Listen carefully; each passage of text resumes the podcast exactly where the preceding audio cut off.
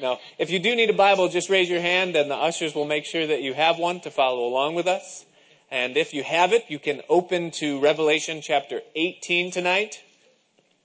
We are drawing towards a close. I hope Jesus comes back before we finish. I heard a lot of amens.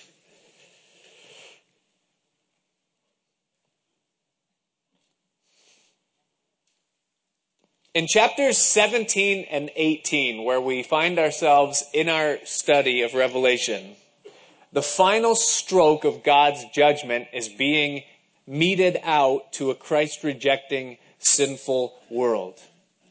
There has been a period of time in our study of seven years wherein God has poured out his wrath, where he has made things right, where he has made, you know, poured out justice, if you would, upon a world that has lived in rebellion against him. We've seen the seven seals as the Lord Jesus opened up the scroll, the title deed to the earth, and the judgments poured out. We've seen the seven trumpets as the angels took their trumpet and sounded, and wrath and judgment was poured out upon the world. We've seen the seven vials, the seven bowls, the heaviest, the most severe of the plagues poured out. And now, as we come to the end of the tribulation, Babylon, that system, that city, that worldwide core system of values and ethics, all of it comes before God. And here we have the judgment and the destruction of that system, of that city, of Babylon. Now, in chapter 17, the text that we looked at last week, we saw, if you would, kind of the arraignment of Babylon.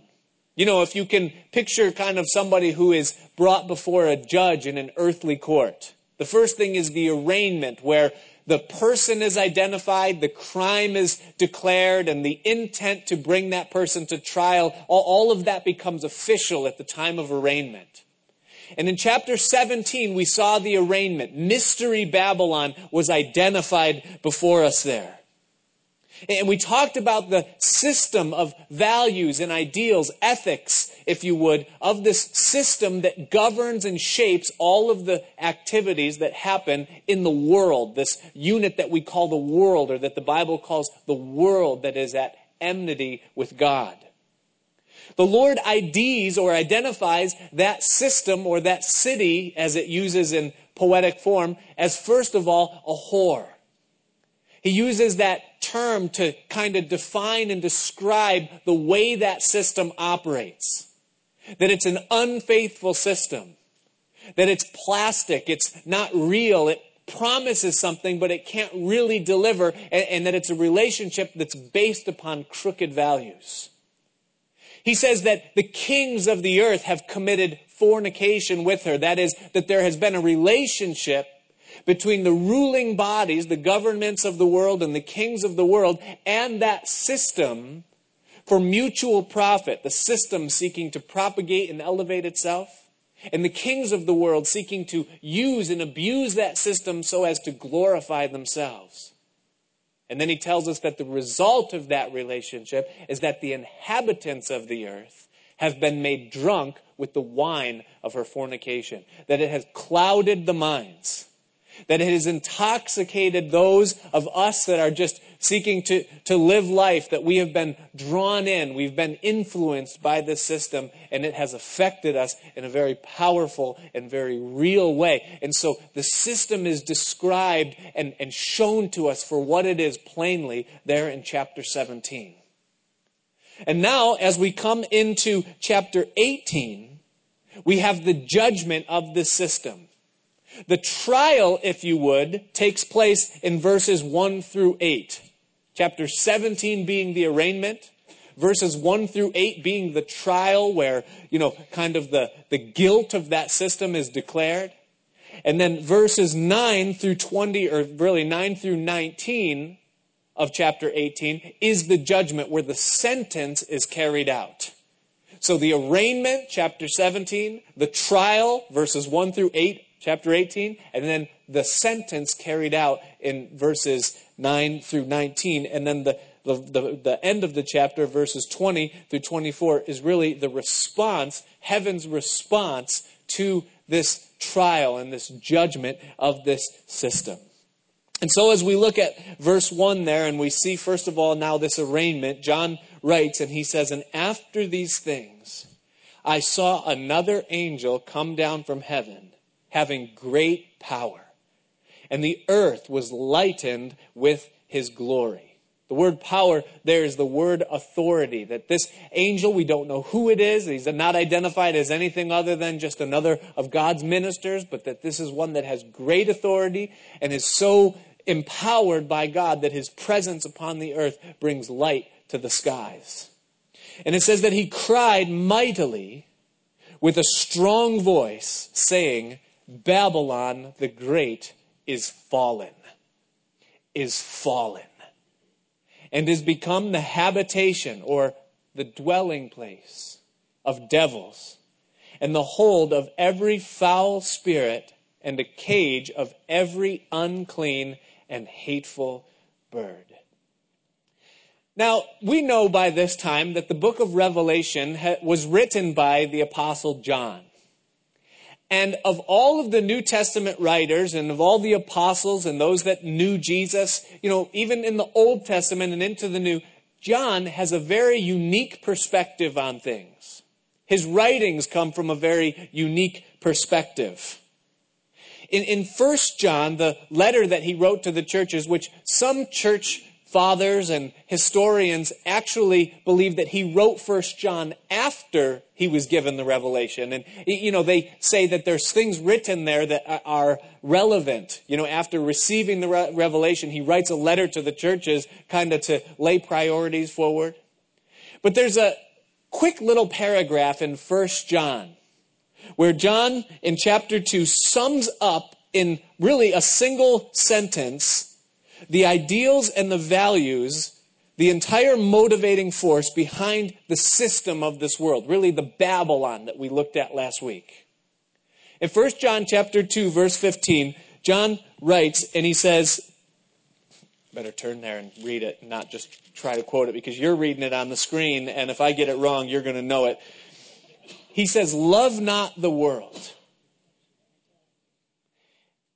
And when he says the world, he's talking about this system, this, this core that we're talking about. Neither, he says, the things that are in the world. If any man love the world, the love of the Father is not in him. For all that is in the world, the lust of the flesh, and the lust of the eyes, and the pride of life, is not of the Father, but is of the world. And the world is passing away, and the lust thereof. But he that doeth the will of God abideth forever.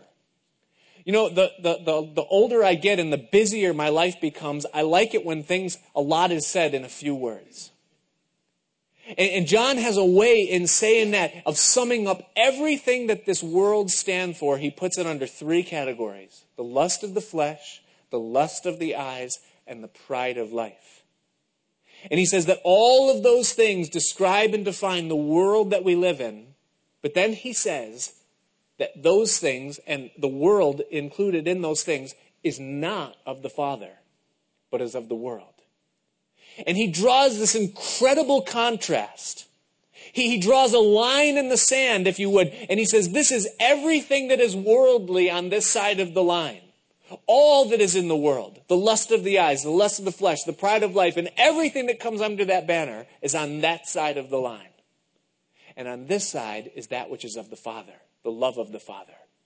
And he draws the distinction and he says that these two things are mutually exclusive that they do not intermingle with each other. They don't spill over and kind of, you know, make this kind of relationship wherein, you know, one kind of uses the other or one is acceptable unto the other in certain instances or that you can kind of operate within both systems here a little and there a little and, and kind of make your way happen that way. But he says, no, that everything that is of the world is not of the Father. And if any man loves the world, The love of the Father, he says, is not in him. The two things are at enmity with one another. James tells us in chapter 4, verse 4, he says, You adulterers and adulteresses, know ye not that the friendship of the world is enmity with God? Whosoever therefore will be a friend of the world is the enemy of God. James takes it even further. He doesn't just describe and define it by drawing a line in the sand and saying this is on one side and this is on the other. He says that anyone that calls themselves a brother or that claims the love of the Father, that operates and loves this world or lives within its boundaries, is at enmity with God. That the two things are mutually exclusive. In John chapter 15, verse 19, Jesus himself says that if you were of the world, the world would love his own. But because you are not of the world, but I have chosen you out of the world, therefore the world hateth you that it goes further than just a distinction between the two systems and between the operation of a person in one or, uh, or, of the other. But Jesus himself says that I have called you out of the one and placed you into the other, and therefore you cannot have a right relationship with the, the one on the other side to intermingle within that system. The world hates you, Jesus said, because I have called you out of the world. Now, the Apostle Paul wrote to the Romans, the church in Rome, and he describes a completely different system. See, John described the world. He said the lust of the flesh, the lust of the eyes, and the pride of life. That is what defines the world and its values. Paul tells us what defines the values of the kingdom of God. Romans chapter 14, verse 17 and 18. He says, For the kingdom of God, not the world now, not the system that's passing away, that's corrupt according to its deceitful lusts, but the kingdom of God that endures forever, that is founded upon God's government and that will last and reign forever. He says the kingdom of God is not meat and drink, but rather righteousness and peace and joy in the Holy Ghost. For he that in these things serveth Christ is acceptable to God and approved of men. Now, the lust of the flesh, the lust of the eyes, the pride of life, all of that deals with things physical. But righteousness and peace and joy in the Holy Ghost, all of those things are spiritual. They're of real value, they're eternal. One is passing away, it's perishing, it's corrupt. But the other endures, it lasts, and it brings life. The two systems, the kingdom of God and this present evil world, are driven by completely different values, and therefore they are mutually exclusive, the one from the other. They cannot mix at all. God does not integrate within the system of this world and use its values and core systems. He doesn't approve of them, He doesn't fellowship in them, and therefore, the spirit that drives this world Paul called it the spirit that works now in the children of disobedience, the prince of the power of the air, Satan himself. This mighty angel here in chapter 2 says that this world, this system, this Babylonian ideal system of values has become the habitation of devils and the hold of every foul spirit and a cage of every unclean and hateful bird. Can you see the distinction between the kingdom of God and the kingdoms of this world and the way that they operate? To live and to dwell and to abide within the systems of this world is to live and to dwell and to abide, to fellowship with devils. But to live for the kingdom of God is righteousness, peace, and joy in the Holy Ghost, where there's life, eternal life, and joy. He says, For all nations, verse 3, have drunk of the wine of the wrath of her fornication. And the kings of the earth have committed fornication with her. And the merchants of the earth are waxed rich through the abundance of her delicacies. Now, we saw all of this described for us in the study last week. If you weren't here last week, I would encourage you to get the recording of that message and to listen to it very carefully, this system, this relationship, the fornication of the kings of the earth and the drunkenness or the intoxication of the inhabitants of this world. I believe it's very relevant, very personal to the times that we live in. So I'm not going to go into it again. But he adds something here that we didn't see last week. He says here that the merchants of the earth are waxed rich through the abundance of her delicacies. Now, a delicacy, very simply, Webster's dictionary, it's something delightful or pleasing, especially a choice food considered with regard to its rarity or costliness or the like. He used caviar as an example. Or B, the fineness of texture, quality, etc., softness, daintiness, the delicacy of lace, giving the example of something physical. And then number three, and I like this one the best, I believe it fits the context most clearly sensuous indulgence or luxury. And isn't that what drives the economies and the merchants of the earth? To allure and to deceive through things physical that cannot last, and to build wealth upon these systems, these empires of possessions and material things. And it's brought in under the banner of the system of Babylon that the merchants of the earth have waxed rich through the abundance of her delicacies. And then in verse 4, and I heard another voice from heaven saying, Come out of her, my people, that ye be not partakers of her sins and that you receive not of her plagues. The angel cries and says, Come out of her, my people. Now, we closed our study last week by reading John chapter 17. One of the last things that Jesus said before he went to the cross, the prayer that he uttered in the audience of his disciples as he prayed for them and prayed for us, those that would believe on, on him through their testimony. So praying for us. And very clearly in that prayer, he said, I do not pray that you would take them out of the world, but that you would keep them from the evil. And then he said this He said, Sanctify or separate them through your truth. Your word is truth. So, what Jesus prayed for you and for I is that we would be present here in this world physically, but that we would not be of this world in the way that we carry ourselves and conduct ourselves in this life. That we would be separated by the truth of God. And that is the cry that the angel utters here. It's the application of all that we're seeing in these two chapters as this angel cries out and says to us tonight, Come out of her, my people. You are in the world physically, but do not be in allegiance with this world spiritually. Come out of that system. Why, he says? That you be not partaker of her sins, and that you receive not of her plagues. Now, here's what happens if you and I take the position that yes, we are citizens in the kingdom of God, we've accepted Jesus Christ, and we're born again, and we're going to heaven, but, I mean, you know, this is 2011 and you know there's things that you got to do and there there's a way to maneuver and to work this thing so that you can you know survive because man it's dog eat dog out there and so we've got to do this thing. Well jesus has come out. Why because if you're in the world and you're operating within its system and you're ascribing to its values and its ways, then ultimately, inevitably, you are going to be a partaker of her sins.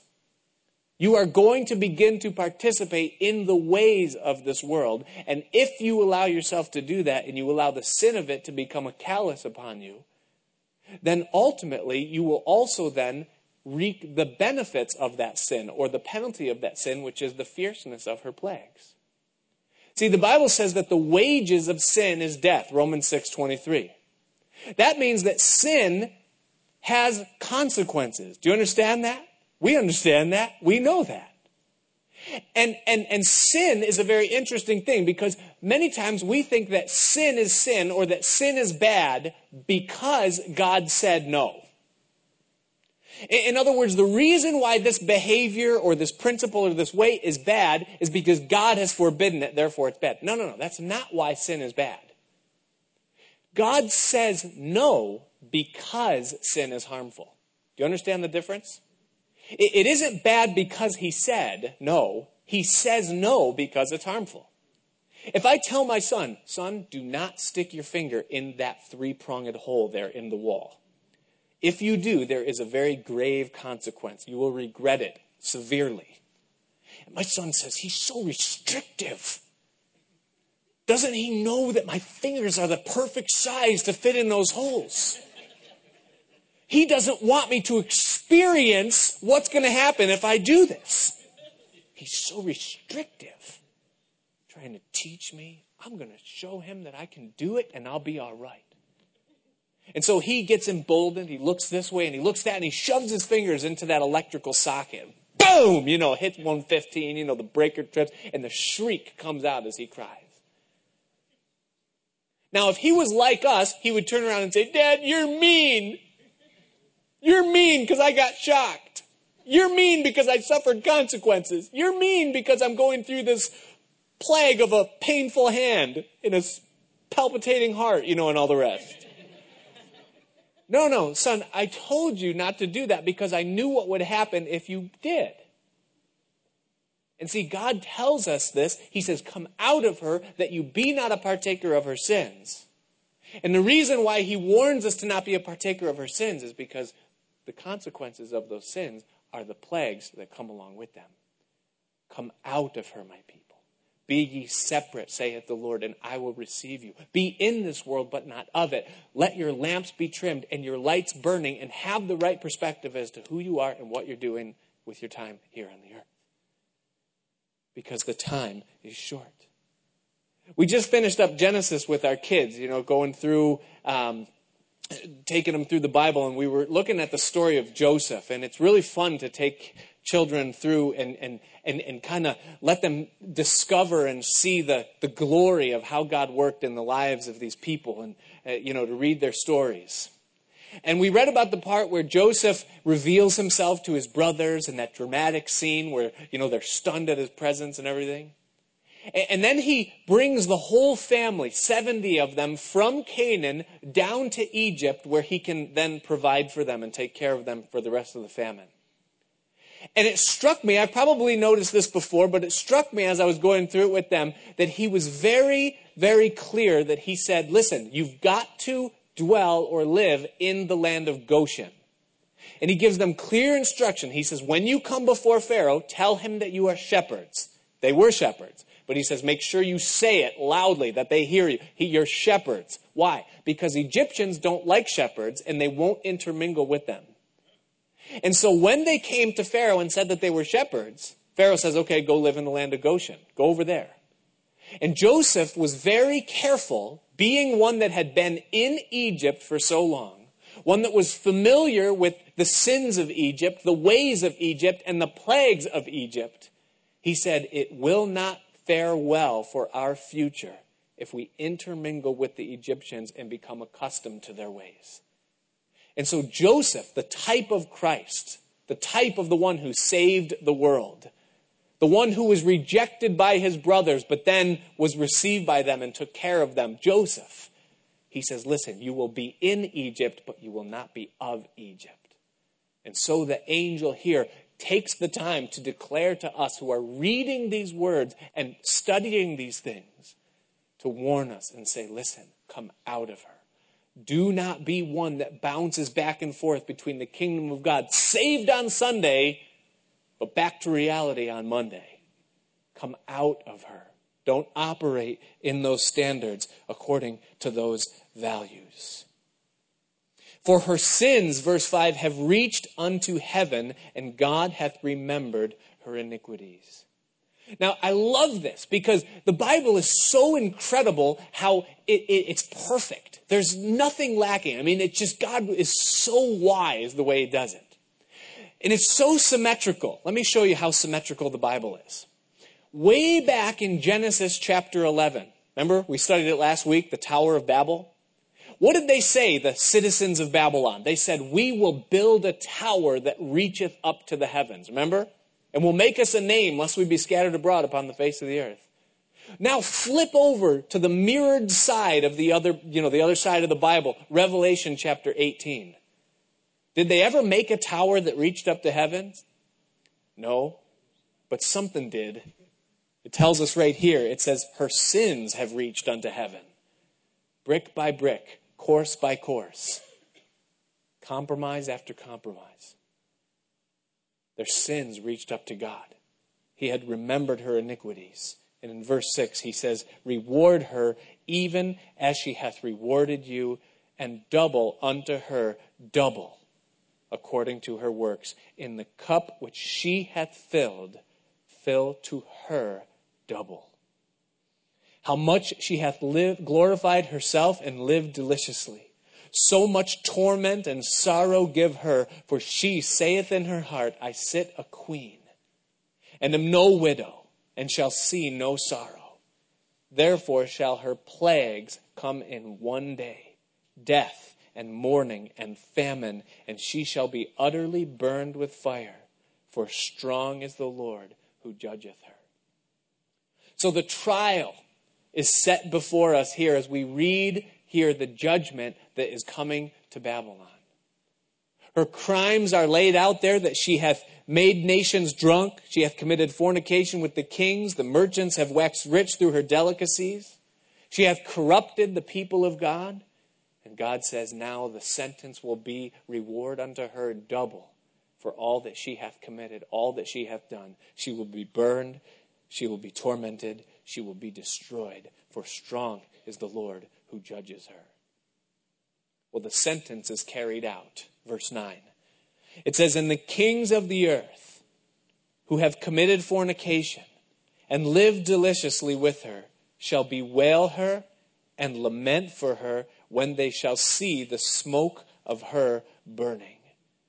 Standing afar off for the fear of her torment, saying, Alas, alas, that great city Babylon, that mighty city, for in one hour is thy judgment come. And the merchants of the earth shall weep and mourn over her, for no man buyeth their merchandise anymore. Isn't it amazing this relationship? The kings of the earth had, had, had been really in an intimate relationship with this system. But now, as the judgment comes, it says that they're standing afar off. Suddenly, they're not so fond of this system. It's amazing, isn't it? The shallowness of the love in that relationship. Oh, it's, this is everything that, it's glorious, it's grand, it's incredible. You know, I was thinking about this. I, you know, many of you know I work on top of the sky rises in Manhattan. And sometimes to, to be on top of like a 40 or a 60 story building and to see the entire city and to look out into all the boroughs, you know, to be able to see over in Giant Stadium and the Statue of Liberty to the south, and then Brooklyn and Queens, and then, you know, uptown, downtown, you can see Stamford and White Plains off in the distance. And, and you just look, it's just buildings, and sometimes it's so ornate. It can, it can almost be beautiful. It's breathtaking. You know, and, and I remember in the study last week, remember when John saw the woman? It says that he marveled, and the angel said, Why are you, why are you marveling? You know, like, what, what, what are you wondering at? And sometimes when you look at it, there's something about it where it's like, you, almost like the disciples say, See this great city, see this great building, this great structure that we have built. But when you think about what's at the core of it, the value system that drives it, What's behind all of that that's been erected? All of the blood that's been shed, all of the corruption that's been enjoined upon, all of the backroom deals, all of the darkness, and all of what it represents and stands for, that literally it is the cage. I mean, sometimes I feel like I'm building prison cells, these condos and these things, you know, the cage of every cl- unclean bird and of foul spirits and all the rest. But now these kings that live so deliciously within the system, that operated and prospered so well within it, now all of a sudden they stand back. And they say, oh, we don't know what that's about. We don't know that city. We don't know that system. We don't know nothing, but it says because of the fear of the torment. And it says that the merchants weep and mourn because no one buys their merchandise anymore. Now, I love this because it really sounds like a trip to the mall, right? Or, or a trip to Macy's, if you would as it describes the things that now are destroyed and decimated and that will be seen no more. First of all, we'll start on the sixth floor. the merchandise of gold and silver and precious stones and of pearls, jewelry. The jewelry department is destroyed, it's decimated, it's melted, it's burned with fire, it's destroyed, it no longer exists. Then we'll ride the escalator down to the fifth floor. And fine linen, and purple, and silk, and scarlet clothing. Then we'll ride to the fourth floor, home furnishings, and all fine wood and all manner of vessels of ivory, and all manner of vessels of most precious wood, and of brass, and of iron, and of marble. Home furnishings then destroyed. To the third floor. And cinnamon, and odors, and ointments, and frankincense, cosmetics. It always smells there, anyways. Don't you get a headache? Then we'll move on to the food court and the wine and the oil and fine flour and wheat and beasts and sheep. And then we'll move to automotive and horses and chariots. And then we'll move to the red light district and slaves and souls of men, adult books and And it says, And the fruits that thy soul lusteth after are departed from thee, and all things which were dainty and goodly are departed from thee, and thou shalt find them no more at all. And as God judges the system and the physical manifestation of it, we see him exercising wrath upon all that is in the world the lust of the flesh, the lusts of the eyes, and the pride of life. The things that intoxicate us, that allure us, that capture our attention, that we spend our energy and our life to obtain, so that we might perhaps boast about that which we have attained unto, or that we might consume it upon our lusts and to satisfy the desires of our flesh or of our pride. And we see here all of it will be destroyed. Every pursuit, everything will be found no more at all. And the merchants of these things, verse 15, which were made rich by her, shall stand afar off for the fear of her torment, weeping and wailing, and saying, Alas, alas, that great city that was clothed in fine linen and purple and scarlet and decked with gold and precious stones and pearls. Do you notice there's two phrases in that verse? He says, first of all, that was clothed in, and then, and was decked with. That both of those things are external coverings. The clothes that are worn and the ornaments that are, you know, placed upon the body the gold, the silver, and the precious stones. All of things that present a picture or sell an image, but that deceive from the reality of what's going on internally. Someone asks the question and say, well, what does God have against stuff? I mean, what did the chariots and the horses do? I mean, what did the, the, the wood itself and all of that, why, what, what, why are these things, listen here, what does God have against stuff? Is it wrong to have possessions? No, it's not the stuff, it's what the stuff represents. Because the stuff, all of it, is designed to cover up the true condition and the true nature of what's really going on within the system or what's going on internally. And God hates that. I, I printed this up this is, this is part of my story. You know, I got saved when I was 19 years old. And prior to that, I was just a godless 19 year old and all that comes along with that. And I came to a point in my life, as many, you know, of those that come to Christ come to, is just absolute emptiness. Coming to the end of a road of just trying to survive, thinking that I'm going to figure it out, that I'm going to, I'm going to come through. But then finally coming to the realization that no matter what it means to follow God, I've got to follow Him because I'm going to die otherwise. I'll never find it. And so I, I contacted Georgia, who had, you know, this, I don't have time to go into the whole story, but anyways, I, I went over to her house and I sat down at her kitchen table and she put this before me, this story that she had written. So this is this is authored by my wife, and I just want to read it to you because it, it's pertinent to what we're looking at here in Revelation. I'll try not to cry, but I cried when I read it the first time. It says, I walk through the city streets looking up at the magnificent skyscrapers. They bend in above me, bowing to look down upon me. I look at the store window. The colors, the hues fill my senses with delight. The woman with stone eyes stares ahead, smug smile, carefully painted. A woman passes me with the same face. The cars hurry by me, leaving their deadly carcass of smell surrounding me. Lights shimmer, street lights darken the faces of passerbys. The reproduced beauty of this world leaves me with an ache in my heart. I look for a face without the painted stars in their eyes, without the painted smiles. Their gazes pass me by, hurrying to nowhere, eyes glazed over with sweet lies, hurrying on to find their next truth, knowing the aches of their hearts, seeking comfort and peace from this painted world where people paint one another, looking to produce perfection, forever content with painting one another. It aches my heart. Look at me. Why don't you? Why are you walking ahead looking for the next best painter in town to paint you a new smile, a new heart? I continue along the muddy streets. My head becomes dizzy as I look at the skyscrapers.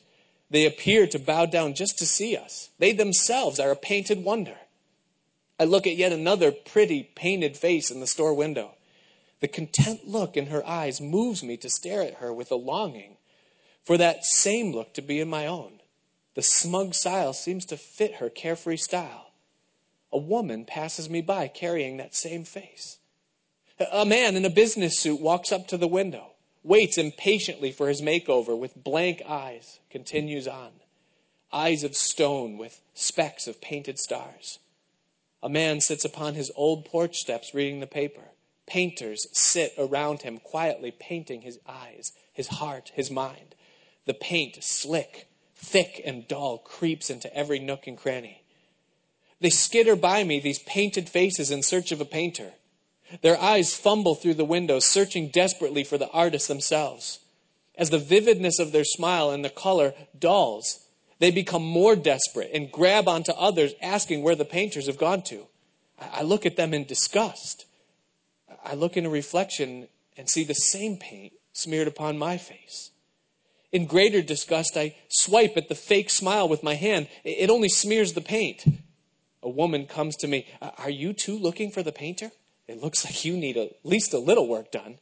She points to my heart. The blood red paint has rubbed off and some of the blackness is showing. I look at hers covered with bright reds and oranges. I tell her it's just paint. She continues to smile at me as she points to passerbys. Well, why aren't they all painted? If it weren't for those painters, I don't know where we would be right now. She turns to leave. I look at my heart and rub at the paint with the palm in vain. The paint only fades deeper into darkness. A man comes up to me. Is your painter here? He asks. I tell him I no longer wish to be painted. His bright eyes roll in disgust. Well, you must do something with that. He points to my head. I tell him I intend to, as I chip the colors off my head, just not with this paint. H- how are you to obtain all of this knowledge I have? He points to his head, painted with a specialty brush. Colors and intricate designs fill the outside. It's just paint, I tell him. It chips, it fades. He leaves me with my chips, continuing on with his search. I am smudged. Everything on me is dulled. People point. That's the one, they say. Five painters come at me from all sides, their brushes caked with thick paint. I plug my ears, my eyes, all I can do to avoid contact with the paint. But they are on every side of me. They leave me no sight except for the fading colors. They leave me no joy except their fading laughter, their laughter.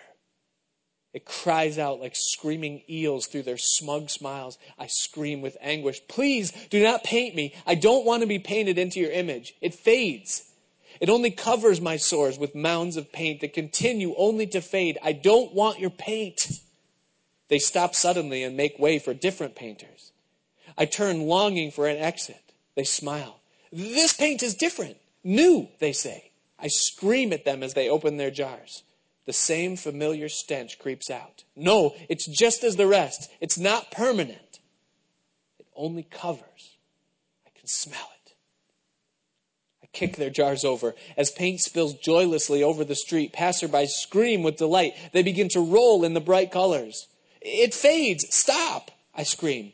They look at my dull painted figure in disgust. Look at you, they chant. I run, run so quickly out of there. Real droplets seep from my eyes. I see the paint. I taste the paint as the salty tears fall into the corners of my mouth. I run faster, shaking my head. Dried paint clumps to the ground. The air changes. I stop and look up. Mountains, blue and majestic, stand tall before me. I gaze at them in wonder. I, I rub at the grass beneath me to see the paint fall off, but it doesn't. I look up at the painted sun to watch its paint fade and tarnish, but it doesn't. Its brightness grows. There are no paintbrushes here. I look at my broken, smudged self. I don't belong here, I cry. I, I need to go be painted before I come to such a place. I turn back, but am unable to walk. This is real beauty. I, I want to stay, but I can't. I don't belong.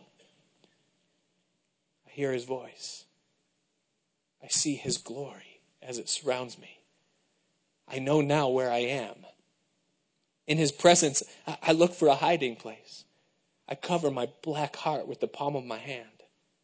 I look down. I, I am see through, completely transparent. Nothing in me stands out except my black heart. It crumples in the sun like a handful of black ashes. I fall to the ground faint. I feel around for my head, but the paint had proved itself to be nothing in this light. All of that intricate painting, and it did me nothing.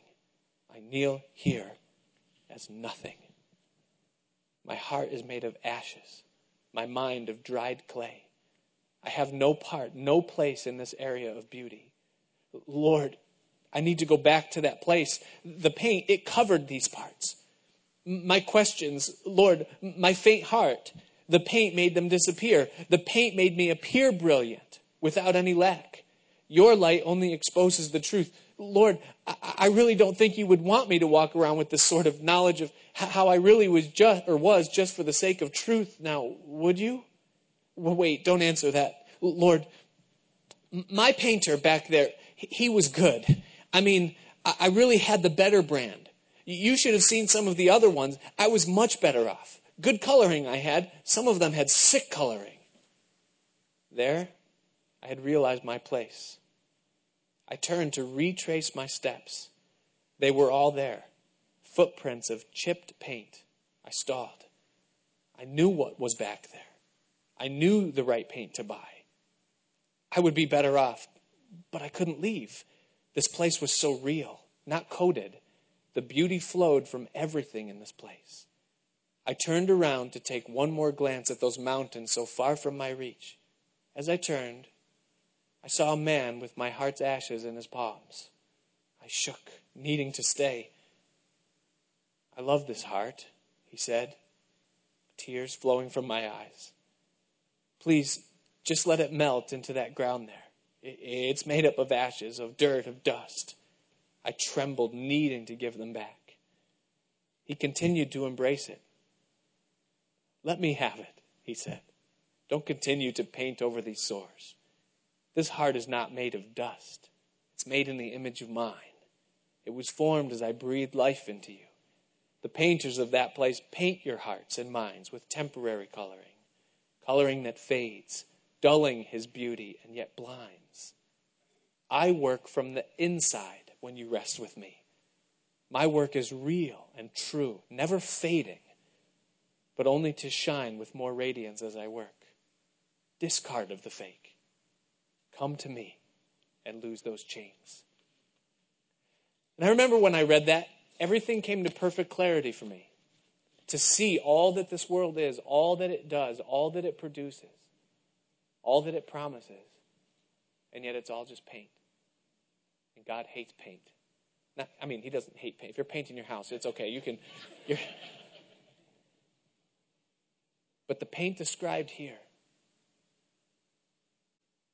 the cosmetics, the jewelry, the home furnishings, the automobiles, the status, the suits, the look.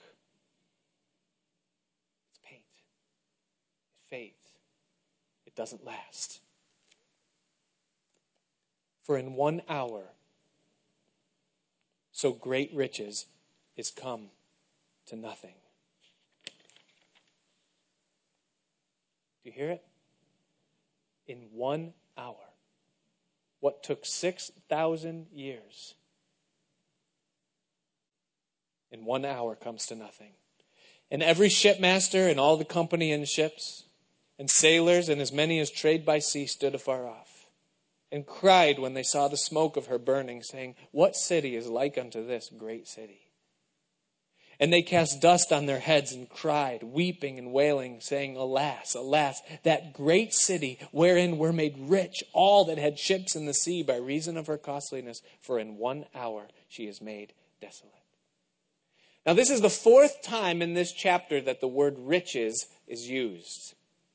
It's not been used prior to this in the book of Revelation, but here it seems to be coming to the forefront, this whole concept of riches. Even in the last chapter, when Babylon was brought up, it isn't really brought forward, but here, four times, it holds this up before us those that have been made rich or pursued riches, and we see those riches and what happens to them. It seems to me that in the United States of America today, the thing that drives life more than anything else is this pursuit of riches or chasing after the almighty dollar or living for the paycheck or wealth. When the pilgrims came to this country from Europe, you know, back uh, you know, 500 years ago when, you know, Christopher Columbus and all the, the original guys came over and then the pilgrims came over. The reason, the thing that motivated them to risk all and leave all and to come here is because they were tired of the tyranny and the poverty of living over there. They wanted to be free. They wanted to have life. What they were living was not life. And so they ventured and came, and many of them died, and they, they, they sacrificed because they wanted to come here because they wanted to live. And when this country was in its founding stages, the emphasis of the people, the, the heartbeat, if you would, the pulse, the cry, the, the desire of the people was simply just to survive. Would there be enough rain to produce a crop that would carry them through the winter? Would there be, you know, enough health or would there be a plague that would come through and would they even survive to be able to see something come of this land that they had discovered, this hope that they had found? And so survival was the heartbeat of the nation in its founding. But then once it became clear that there would be survival and that people were okay and that there was enough food, then the pulse or the heartbeat, the drive of our nation became to expand. Let's push west the Louisiana Purchase. You know, we'll push the people over and we'll just keep going and we'll take this land. It's a good land. You know, there's opportunity here, there's life here, there's freedom. And so they expanded, and, and, and that was the thing to, to expand. But then, once the borders were kind of completed and we had expanded as far as there was to expand, then the pulse of our nation became to develop, to industrialize, to grow. And that's what happened. You know, you come through the industrial age and, you know, innovations and technology developed and people began to develop. Big business came onto the scene and, and, and just development. But where we stand now, on the other side of survival, expansion, and development, now the heartbeat, the pulse rate of the nation is simply get rich. Just get rich. Use the system, do what you got to do, make a buck, leave your mark, call it a day. That's what this country has become all about. Now, the problem with that is that, first of all, riches don't provide what they promise to provide contentment, happiness, security, opportunity, all of those things that riches promise us as we pursue them, they don't have power to deliver. I always think of the rich young ruler. You know that rich young ruler that came to Jesus? And he said, Teacher, we know that you are come from God, you know, and he gives him this great spiel. He calls him good master and all the rest. But he comes to him and he says, Listen, I'm a rich young ruler. I've got money, I've got youth, I've got power. I'm a ruler. I've got everything this world seeks after. And you know what he said to Jesus? He said, What must I do that I may have eternal life? See, I have all those things, but I don't have life. I don't have contentment. I'm not satisfied. I don't have peace within my heart that, that this is eternal. See, it doesn't last. It can't provide what it promises. The second problem with riches is that riches cannot save you. Remember the man that Jesus spoke of who said, Hey, I've, I've done it. I've laid up much good, many goods for a long time. I'm going to be great. He said, I'm going to tear down my barns. I'm going to build bigger barns. And I'm going to say unto my soul, Soul, eat, drink, and be merry. And Jesus said of that man, He said, Thou fool. Don't you know that this night your soul will be required of you? Then whose riches will they be of whom you speak? And Jesus said, So is everyone who is rich in this world and yet is not rich towards God. See, riches can't save you, they can't buy your way into eternal life. You have to leave them behind. Solomon, the richest man that ever lived, his greatest frustration was, "Who uh, why do I have to leave all this to a fool?" He realized he couldn't take it with him. Third problem with riches is that riches don't last. We see that right here in our text in Revelation. It says, For such great riches, this entire empire of wealth and plastic money in one hour comes to nothing. I experience that every week. Do you? 1 Timothy chapter 6 verses 7 through 12 Paul gives us an incredible exhortation on how what is our what is our relationship as Christians to money. He says for we brought nothing into this world and it is certain we can carry nothing out. And having food and raiment, let us therewith be content. But they that will be rich fall into temptation and a snare, and into many foolish and hurtful lusts, which drown men in destruction and perdition. For the love of money is the root of all evil, which while some coveted after, they have erred from the faith and pierced themselves through with many sorrows.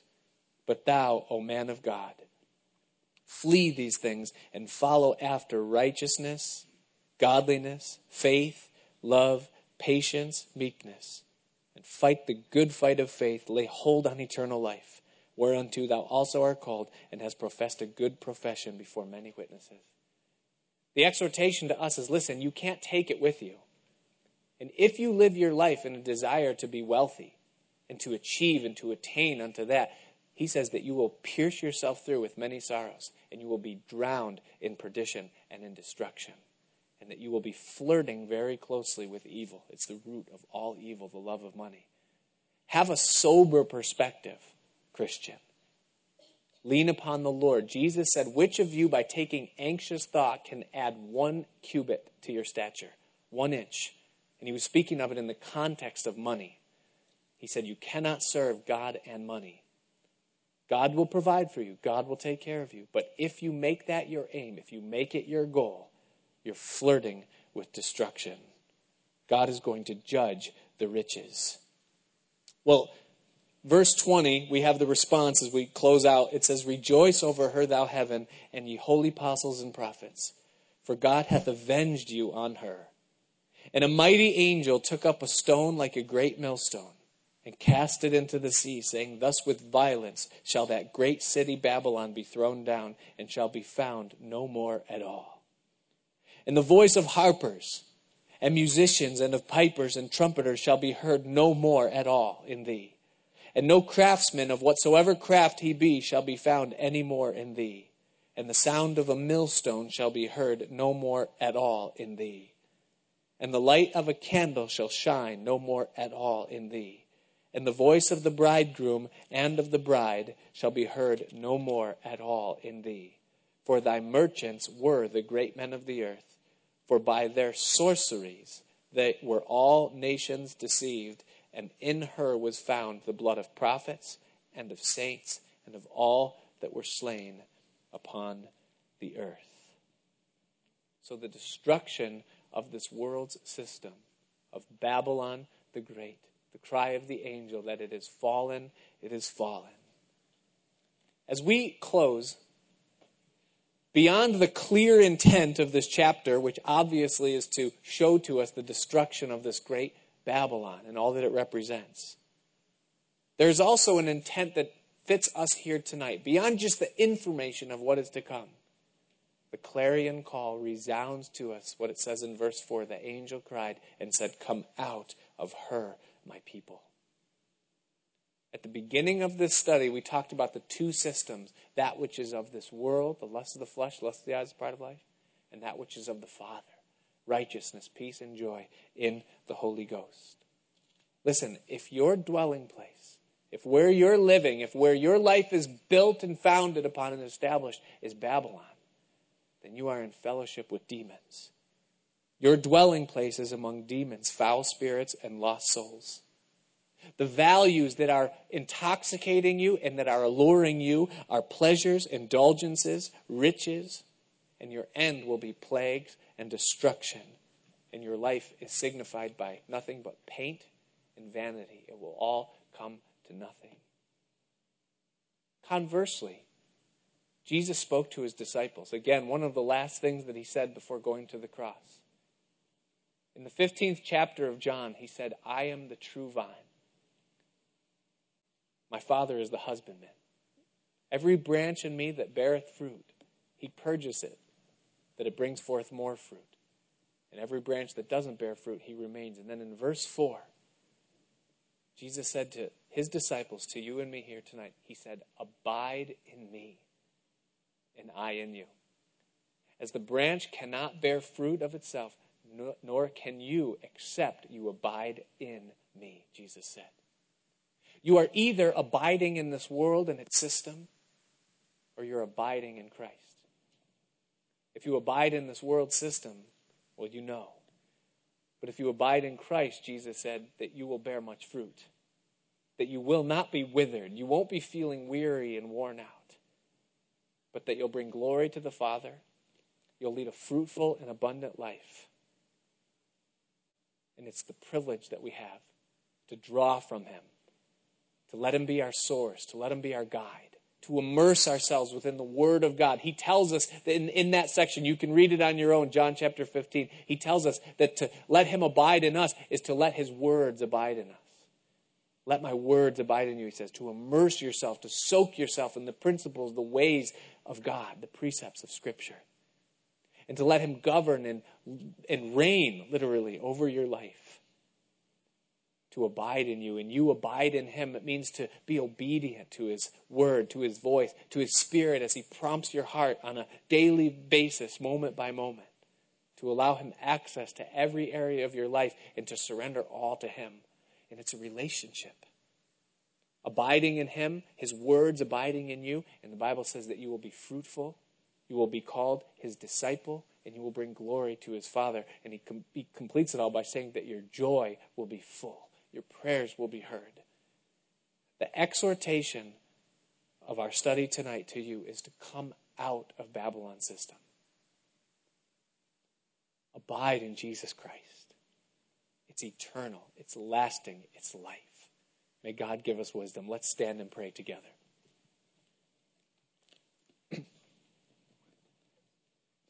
Father, we just uh, are so grateful, Lord, for the truth Truly, Lord, this is the book of Revelation. And Lord, we see these things, we, we experience them, but Lord, when we see it here in the pages of Scripture, it becomes so clear. Your word truly is a lamp unto our feet and a light unto our path. And I pray, Lord, that you would hide this word in our hearts. That as we go back to our jobs tomorrow and back into our life situations, whatever they be, that this word would be a goad that would steer us in the right direction. That you would keep us from moving in those ungodly ways, lusting after ungodly things, living with ungodly ambitions, being deceived by things that can't last, things that can't give life. I pray that each one of us here would live completely for you.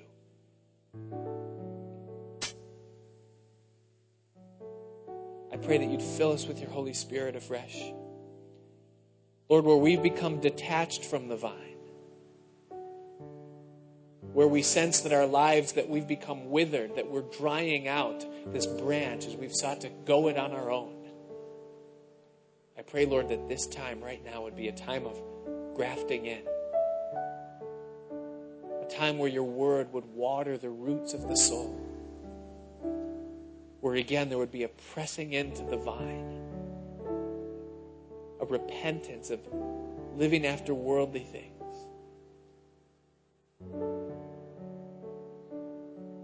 We pray that you would revive, that you would bless, that you would fill. And I pray for each person here, Lord, that we would be fruitful, that we would hear, Well done, good and faithful servant. Enter into the joy of your Lord. I pray for any here that feel choked, Lord. The thorns, the cares of this life, causing the word to become unfruitful causing the light to be dimmed, the vision to be blurred. Pray that right now, as the master gardener, Lord, you would go through, that you'd sweep out those things, that you would teach us again to live a life of obedience, of absolute surrender to your name, to your will, to your purposes, and to serve your people. Fill our hearts with life, we pray. Send us from this place filled with your love. Fill us now. In Jesus' name.